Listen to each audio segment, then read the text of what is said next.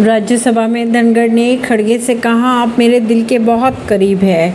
Viral हुआ video. Rajya Sabha में मंगलवार को सदन की कार्रवाई के वक्त मणिपुर के मुद्दे पर हंगामे के दौरान सभापति जगदीप धनखड़ और सदन में विपक्ष के नेता मल्लिकार्जुन खड़गे के बीच बहस हो गई। इसी दौरान धनखड़ ने खड़गे से मज़ाक में कहा, आप मेरे दिल में सबसे ऊपर है। इस पर खड़गे ने कहा, आपका दिल सत्ता पक्ष की तरफ़ है। नई दिल्ली से।